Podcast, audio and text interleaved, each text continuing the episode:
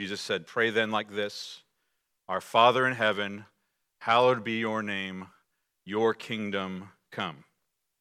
Let's pray together. Father, you are our King, and you have an unshakable kingdom.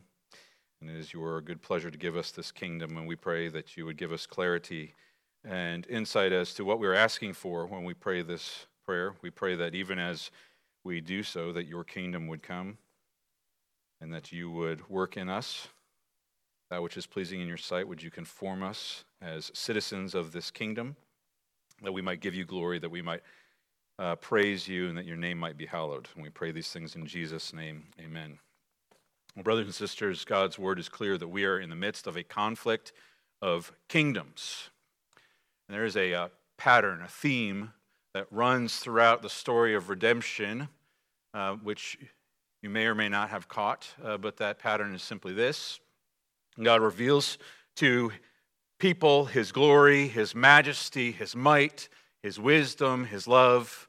People see that glory and that majesty and they respond in worship and then they forget. They forget and they regress. We saw it in the story in Egypt. God revealed his power and his might and his saving love in rescuing Israel out of the, the kingdom of Egypt, out of the hand of Pharaoh. And he revealed his marvels and his might by, by allowing Israel to pass through the Red Sea on dry ground and then swallowing up and destroying the armies of Pharaoh. And the people of Israel rejoiced and they praised him. But as soon as they got into the wilderness, they forgot. And they began to say, Oh, that we were back in Egypt. Because there they had food. We're going to die out in this wilderness. The Lord's brought us out here to die. And see it again at Sinai. God brought his people to the foot of Mount Sinai, and they saw his glory. They heard the, the thunder and saw the lightning and the smoke and felt the earthquake, and they feared. And they saw the tablets and they received the covenant and the laws, and they built the tabernacle as God told them. They saw the Lord's presence fill the tabernacle, and he led them from Sinai, and they saw the pillar of cloud and the pillar of fire, and they worshiped him. And then they forgot. They were spying out the land, and these same people who saw Egypt get destroyed, these same people who received God's covenant, who saw his presence, saw the pillar of fire, they said, Oh, there's giants in the land. Lord's going to destroy us. We're never going to make it. And of course, there was King David, this humble shepherd boy who the Lord called out of the fields and said, I'm going to make you king over my people. I'm going to establish a sure family. There's going to be an eternal kingdom. You will never cease to have a son sitting on my throne. And David responded in worship. He wrote many psalms. He praised the Lord. He said, Who am I that the Lord should show such favor on me? And yet David forgot. God's power and his love and his holiness. He saw another man's wife and he took her in an act of adultery for himself. He had that man murdered. He forgot God's glory. And it wasn't this pattern wasn't constrained to the Old Testament either because God in his grace sent his one and only son. The very son of God came to earth. And the writers of the New Testament said we beheld his glory. They saw his saving miracles. They saw him give sight to the blind and cause the lame to walk and cleanse the lepers. They saw him transfigured on the mountain, glorified. They saw him raise Lazarus from the dead. And they saw him raised from the dead. Him, truly dead, crucified, buried, and raised from the dead. And they saw him then ascend into heaven. And they worshiped him. They said, You truly are the Son of God. But then they forgot. They got scared. They're worried about what came next. Would God really be with them? What would happen with the powers of the world? They were confused in, in a true doctrine. They were divided amongst one another. And, brothers and sisters, these things are ought to be an encouragement to you and to me because isn't, isn't that same pattern true in your life and in my life? And God reveals His glory, His power, his love, His holiness.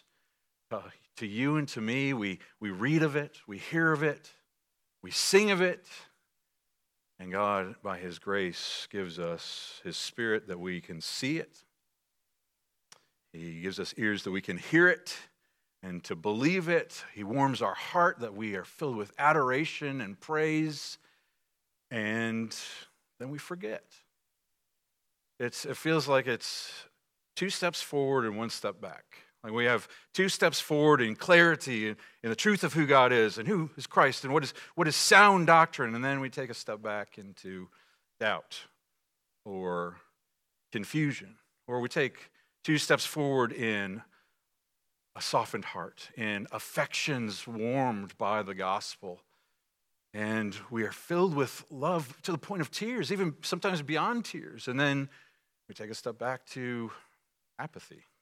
Or we take two steps forward with this increased resolve to serve for the sake of the kingdom, to have a holy zeal to do that which the Lord has called us to do. And then other priorities get in the way, and we forget. And, brothers and sisters, this is a clash of kingdoms, is what our God tells us.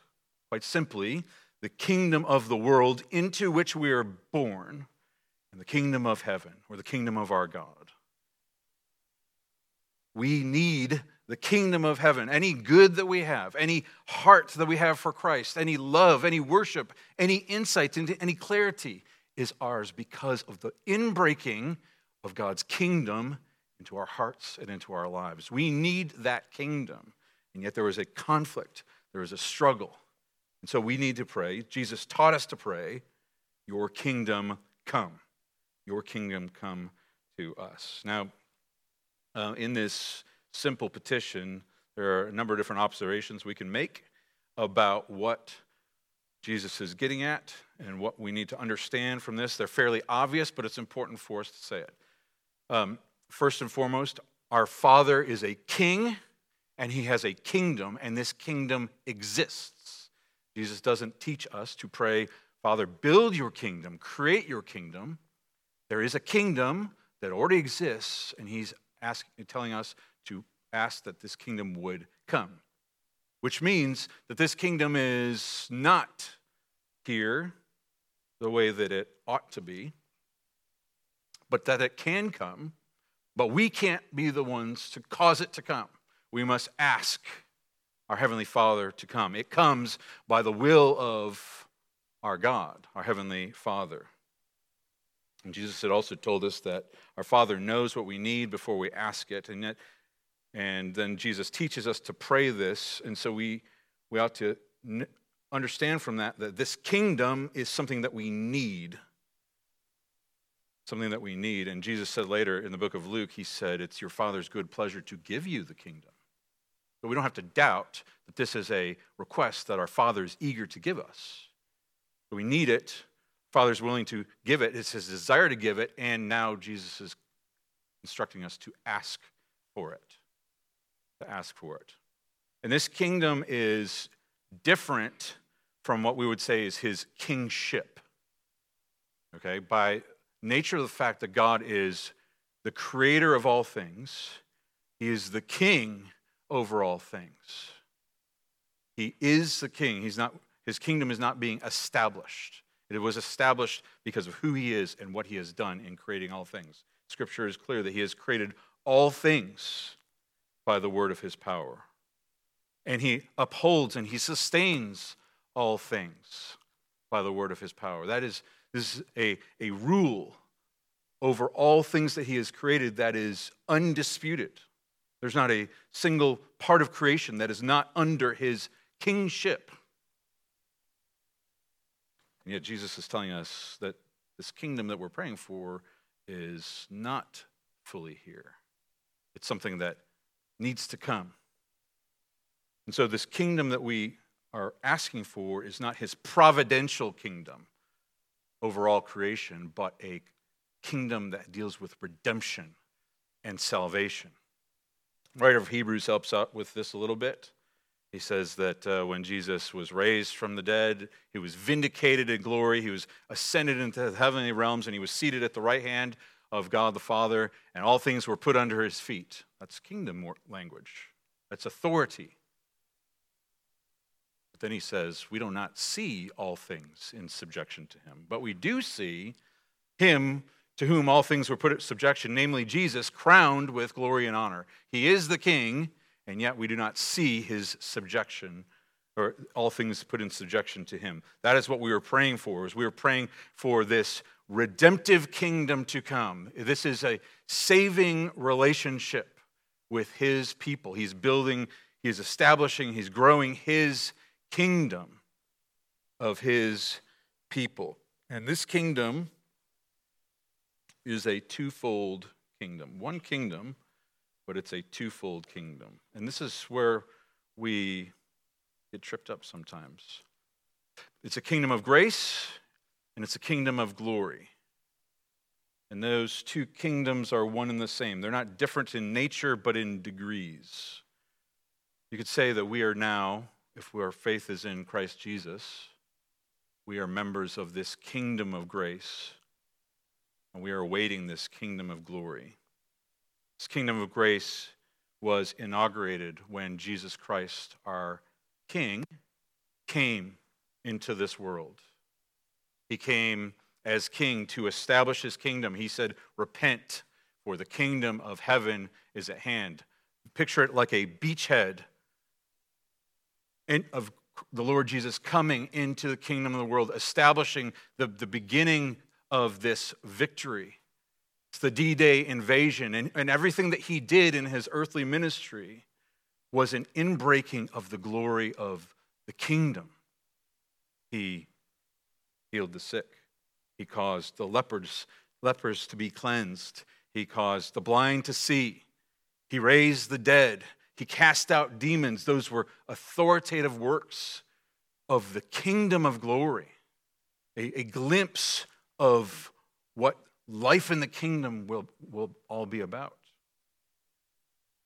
But this kingdom, what, what was this kingdom? Well, Jesus didn't say exactly, this is exactly what the kingdom is. He talked in parables. So the kingdom's like this, the kingdom's like this. And he said that this is a hidden kingdom. It's not an earthly kingdom, it's a kingdom that they're citizens of this kingdom on earth, but it's not an earthly kingdom. He said explicitly, My kingdom is not of this world.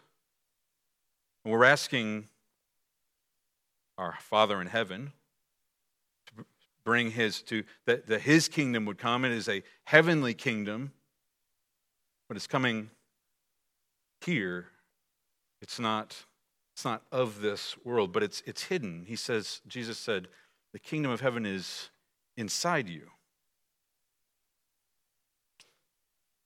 And it's not even clear exactly in whom it is. It's hidden.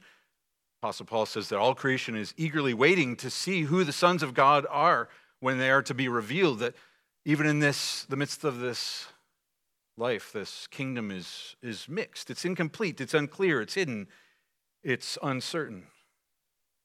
But it's a saving relationship with God's people that is in and through Jesus Christ. you might say, well, why is that a kingdom? Why, why would we say that that is a kingdom? That seems like a relationship. Well, yes, it is a relationship. But it's a kingdom because it's a transfer of authority, a transfer of the authority of the world an imprisonment to the chains of sin to the authority of the Lord Jesus Christ.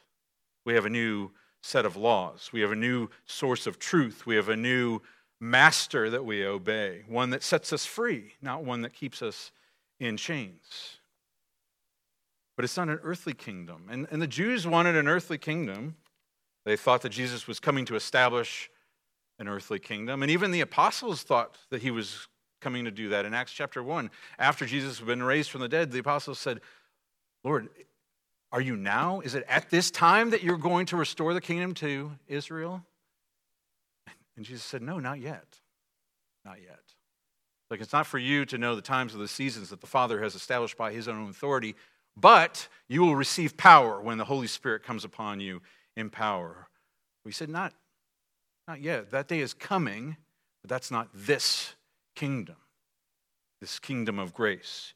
It's part of this broader kingdom of our Heavenly Father. but this is the kingdom of glory, the kingdom of glory to which we are looking forward. And these two kingdoms, the kingdom of grace and the kingdom of glory, they're not different in nature, but in degree. Uh, Puritan Thomas Watson said that the kingdom of grace is the beginning to the kingdom of glory. It's the, the inbreaking, it's the growing, it's the seed of the kingdom of glory.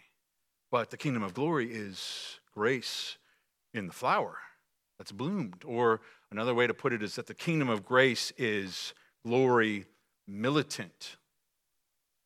We feel that militancy, we feel that conflict in ourselves, in the midst of the world. It's that glory that's militant. But the kingdom of glory is grace triumphant. And just as Jesus, our King, inaugurated, initiated that kingdom of grace by his coming, this kingdom of glory will be consummated when he returns and he comes again. And that's, brothers and sisters, when the grace that we have been we have received is perfected in glory. That is the that is the our heart's desire. That's what we're longing for, that perfection of this kingdom of glory. That's when the, this hidden kingdom is made manifest, when the, the citizens of the kingdom are made known. And yes, beloved, even that kingdom is an earthly kingdom, but not earth as we know it.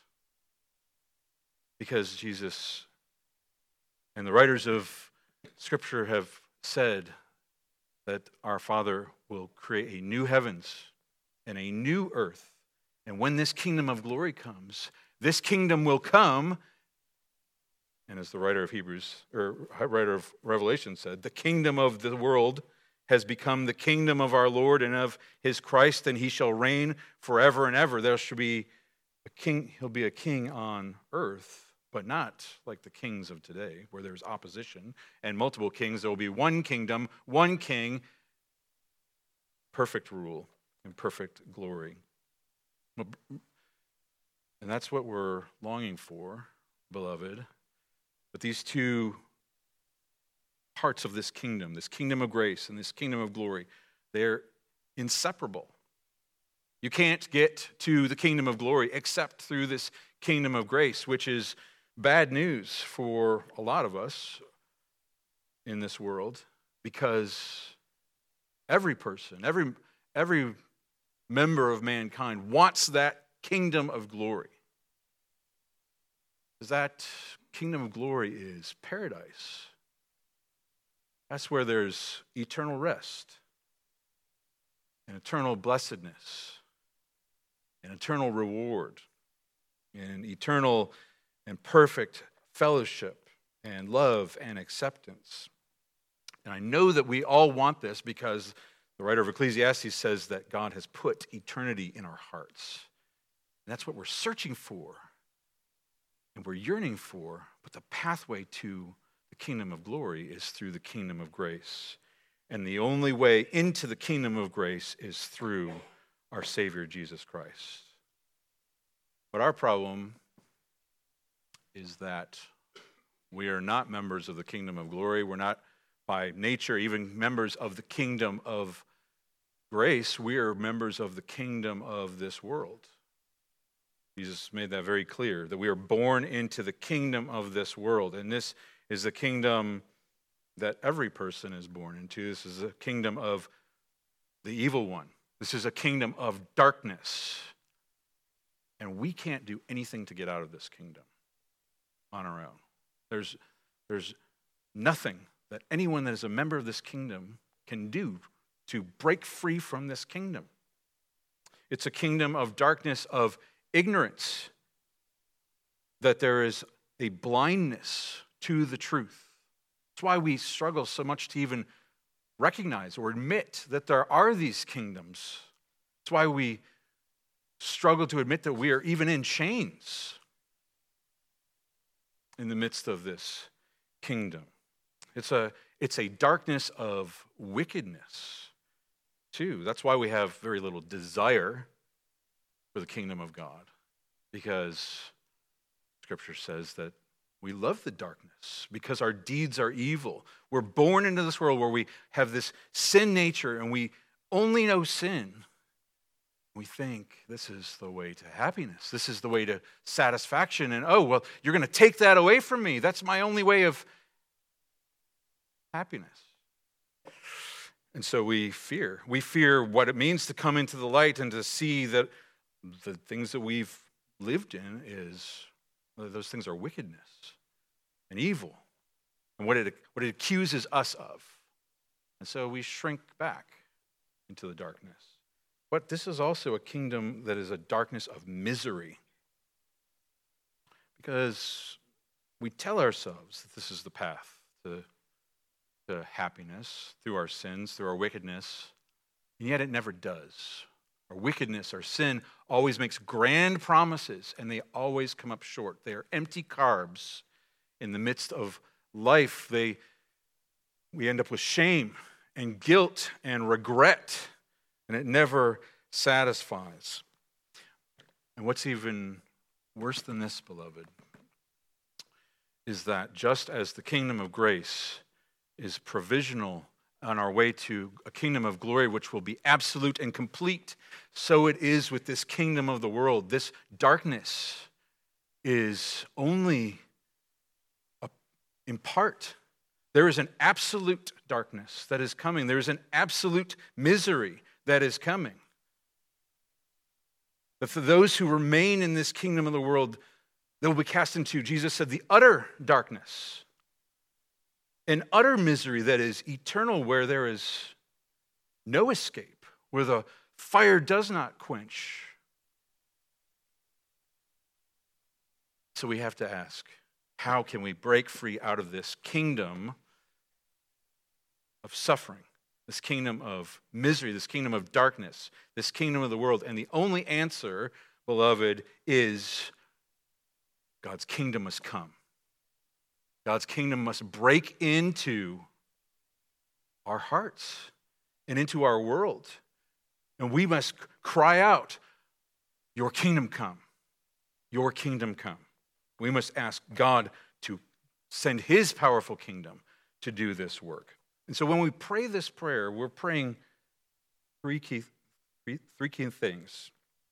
We're saying, Our Father, your kingdom come in us our Father, your kingdom come through us, and your kingdom come to us. To us. Because this kingdom is our only hope for salvation, beloved, we need this kingdom. We must desire this kingdom, but we cannot cause this kingdom to come. Understand this, beloved, that by nature, in this kingdom of the world, we are slaves in a dark dungeon with chains on our arms and our legs, with a shroud over our head, being whipped by our wickedness, and our evil masters whispering in our ear, saying, This is all there is. This is life. Life is pain. Don't worry, it'll all be over soon. And outside of the prison is light, His vibrant colors, His freedom, His joy, His blessedness. We can't get there. We are chained in this prison. We can't see it. We don't even know that it exists. And what's more, we, we wouldn't break free if we wanted to. Or we wouldn't break free if we could because we don't want to, because we love the darkness. We, we love our wickedness. We've grown accustomed to it. We've, it's all we've ever known. And the only way we could ever break free is if the King of glory would come to set us free. And that's what Jesus has done. That is what the incarnation of Jesus Christ was. He came into our world and he bound the master of the house. He bound the king of this world so that he could set prisoners free. And Jesus allowed himself to be bound enchained with our sins. He allowed himself to be bound and placed on the cross of Jesus Christ and crucified. He allowed himself to be imprisoned in the darkness of death, the darkness of a grave, so that he could burst those bounds, bonds. He could set us free from the fear of death, from the fear of our sins, from the judgment that's due to us, from the power of this world. And that's what he's done. When he burst forth on that glorious day and he rose from the grave, was to show us that we have freedom. And now he comes to us in this prison and he whispers in our ear and he says, Come with me and live. Come, come with me and see the glories that I have for you. Let these chains fall off. Let me remove this shroud from your eyes. Let me lead you into the life. I have blessings for you beyond your wildest imaginations. And friends, if you have never put your faith in Jesus Christ, then I urge you to hear him say that to you even now.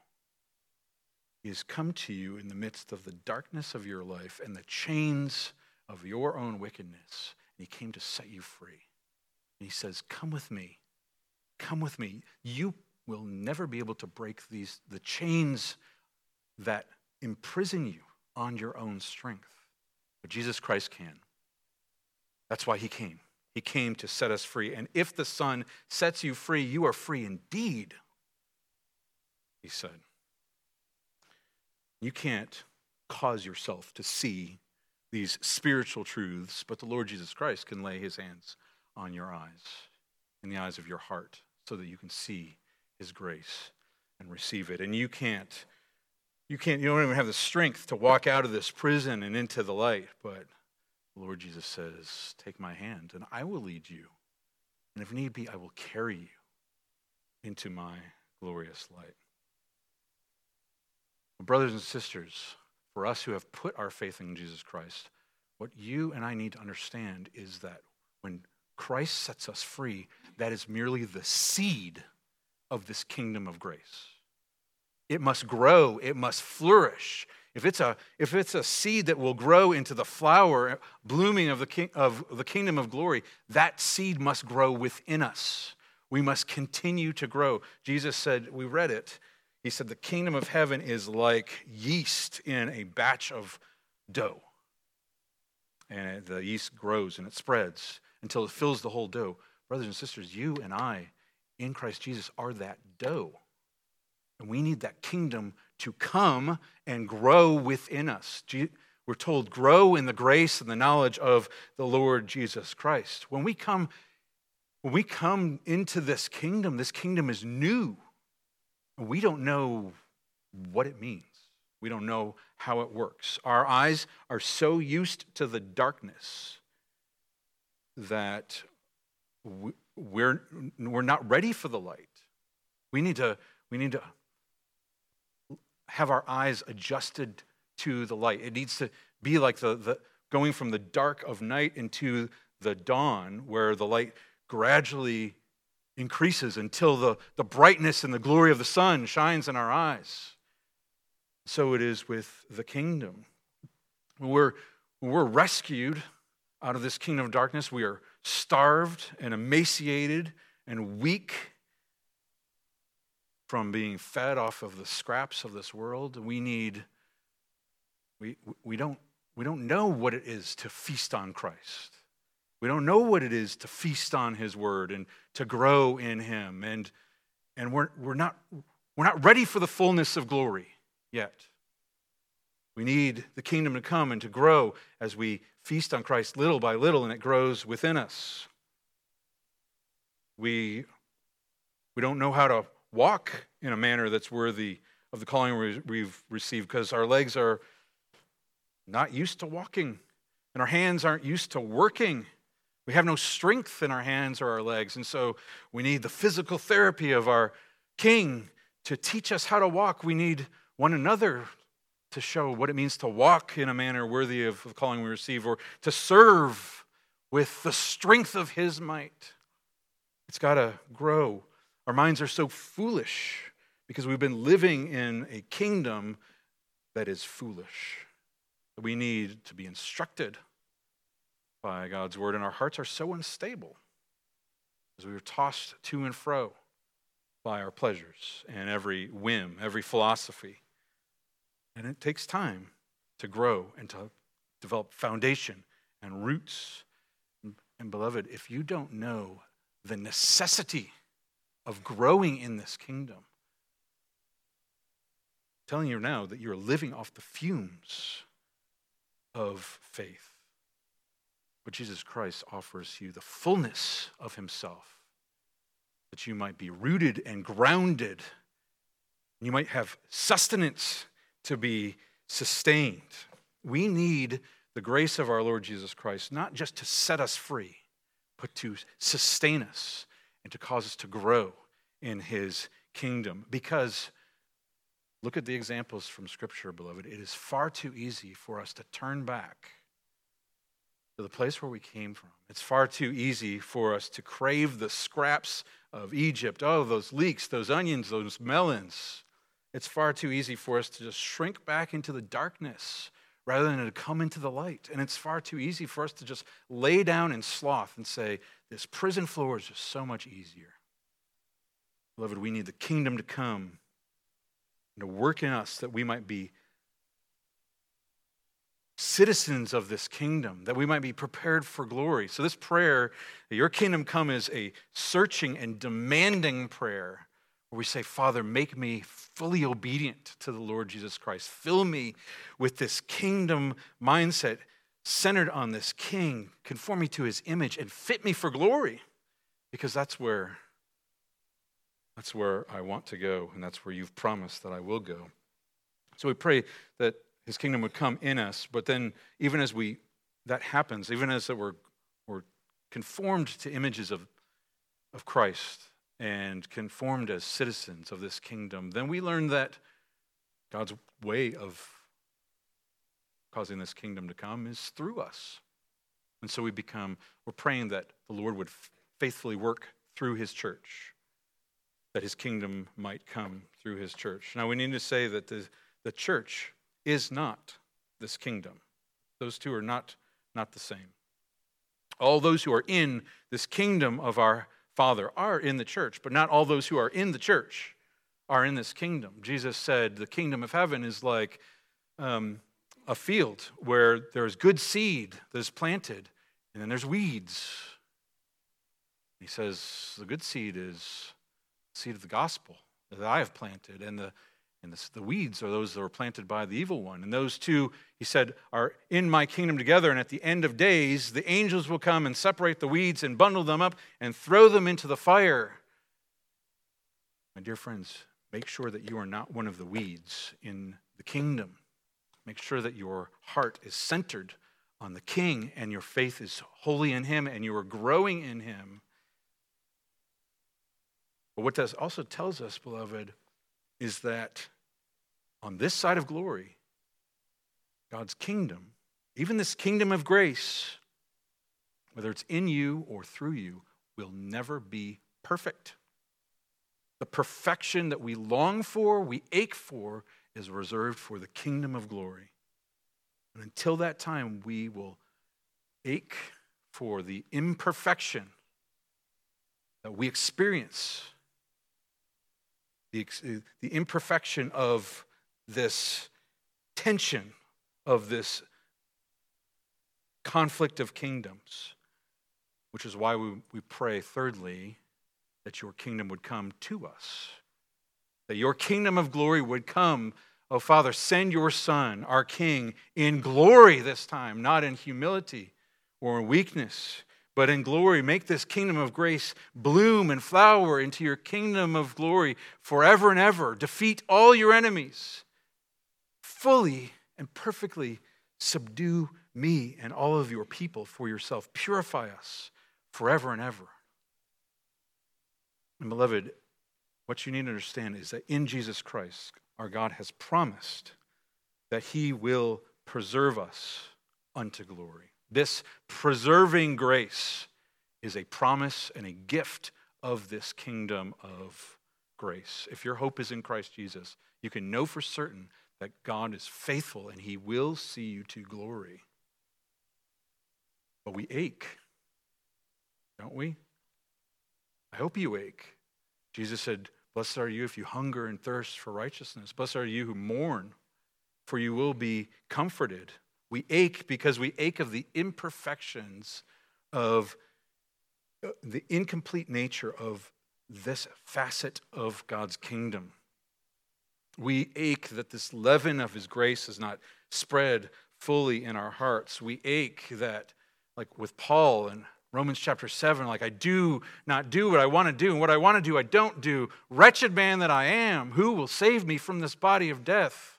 We ache that we told our chains are broken, and yet somehow it seems like the sins are still entangled in those.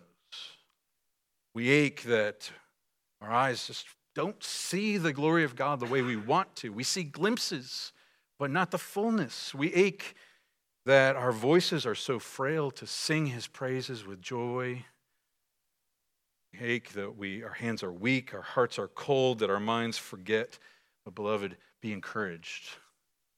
Because if you do that at all, if you have any insight, any love, any service, any praise, any worship, you have the seed of God's grace in you. And he who began a good work in you will be faithful to bring it to completion at the day of the Lord Jesus Christ. You will see the kingdom of glory, but pray, oh, Father, your kingdom come, work in me, cause it to grow, help me to see more, help me to, help me to be faithful, help me to reflect Christ more. And, oh Lord, bring, bring perfection of glory.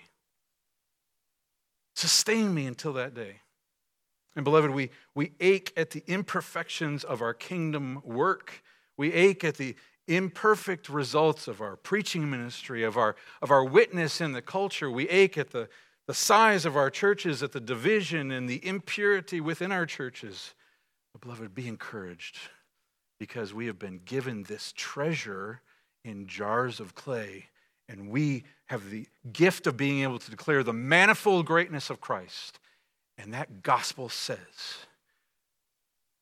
God's kingdom is coming, that glory is coming, and that everyone who believes in the name of the Lord Jesus Christ will be saved. We have that gift, we have that hope. But we must pray, oh Lord, your kingdom come. Work in your churches, purify your churches, unify your churches, give us pure doctrine, give us power in our preaching. Oh, but Lord, may your kingdom come. May, may the new heavens and the new earth come. May Jesus Christ, our Savior, come. Establish your kingdom. Satisfy our mourning. End the aching. And, beloved, we must pray this with earnestness and persistence we must pray and not lose hope because Jesus said, Pray like this. He said, It is your Father's good pleasure to give you this kingdom. It's coming. Our King has come, His kingdom is coming, and his, our King will come again in glory. And we know this because our Savior told us. The very last words of God's word says this he who testifies to these things says, Surely I am coming soon. Amen. Come, Lord Jesus. Indeed, may your kingdom come. Let's pray together. Lord, thank you that your kingdom will come. Thank you that you've sent your king. Oh, Lord, conform us to your kingdom. Make us willing participants. Make us joyful subjects, fully obedient, fully adoring our Heavenly Father. Oh Lord, would you purify your church? Would you glorify yourself and do with this all that your name may be hallowed? We pray these things in Jesus' name. Amen.